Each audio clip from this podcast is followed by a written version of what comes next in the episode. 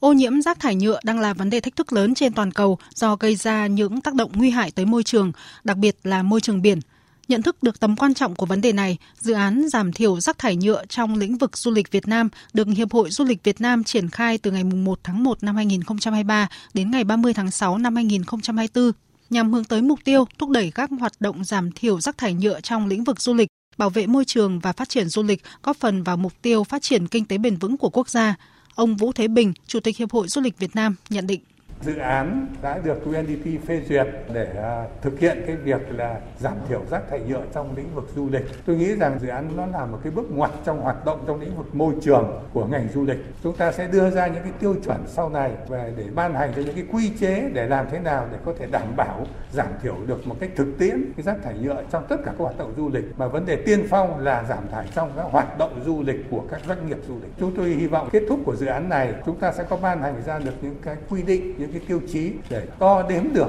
cái mức độ giảm thải rác thải nhựa như thế nào và sẽ tiến tới nhiều địa phương, nhiều vùng, nhiều doanh nghiệp có được một cái danh hiệu là đây là một cái cơ sở nói không với rác thải nhựa.